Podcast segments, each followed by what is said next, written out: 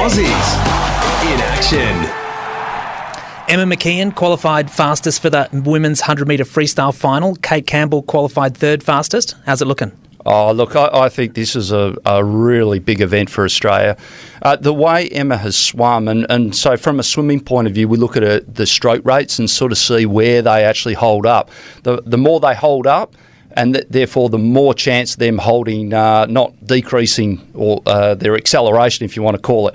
And look, she is holding up beautifully. So, uh, and look, without maybe the pressure of uh, on Cate in terms of going in with all the expectations, who never, who knows where uh, that's going to pop out. But Emma's now swum two times in this meet faster than anyone else, and so that's why she goes in as certainly red hot favourite. If and there was an upset, I think Cate Campbell. Everyone wants yeah. to see her get some redemption from from Rio and uh, the tears and the disappointment. And talk about expectations for her to come out and even get a performance that is above and beyond what she's hoping for, I think would be terrific. Uh, WA's Brianna Throssell made the final uh, today in the butterfly, um, which is a great achievement. I think she finished eighth, but it was a, a performance that really, to qualify for the final for her, I think was a notable um, mark to her Olympic Games campaign. Look, for, for Brie, and, and I remember seeing, you know, even last year for many swimmers, they didn't know if this Olympics was going to be on.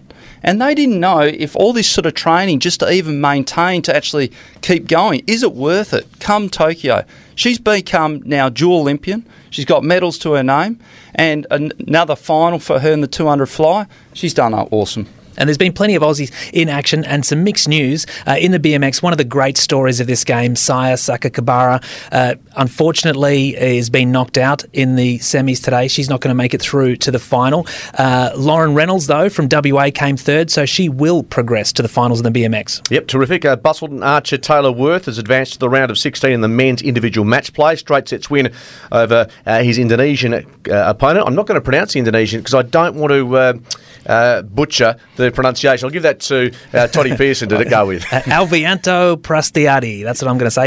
Uh, Olyroos knocked out by Egypt last night. Yeah, pretty sad story yeah. there. And uh, well, uh, Graham Arnold, though, quite content with the progress this team has made. Well, highs and lows, isn't it? They knocked off Argentina, and then um, that was that was probably the lone highlight. Uh, the Boomers beat Italy Absolutely. Uh, that was uh, well done because they had a bit of a scrap on their hands against the Italians, but uh, they continue to, to stay uh, on track to advance, and that's all they can do at this stage of the tournament. The Aussie Sevens women, by the way, coached by former Western Force scrum half James Chucky Stannard, are uh, looking to back up their gold medal win in Rio. They've started pretty well, by the way, against Japan, 48 zip, so that's a nice way to kick off their campaign. Yeah, great signs there after the men's in the semis were uh, in the rugby sevens were eliminated. I think finished seventh or eighth yep. or so. Uh, Aussie boxer in tears, Skye Nicolson, fell to the floor in despair uh, after being denied Australia's first Olympic boxing medal yeah, since 1988. So sad just watching that interview, and her heart was breaking. She was she, gutted. I think she lost a brother in more recent times, uh, so there was a lot of emotion attached to that performance by Skye. She was completely devastated. Not the first time a boxer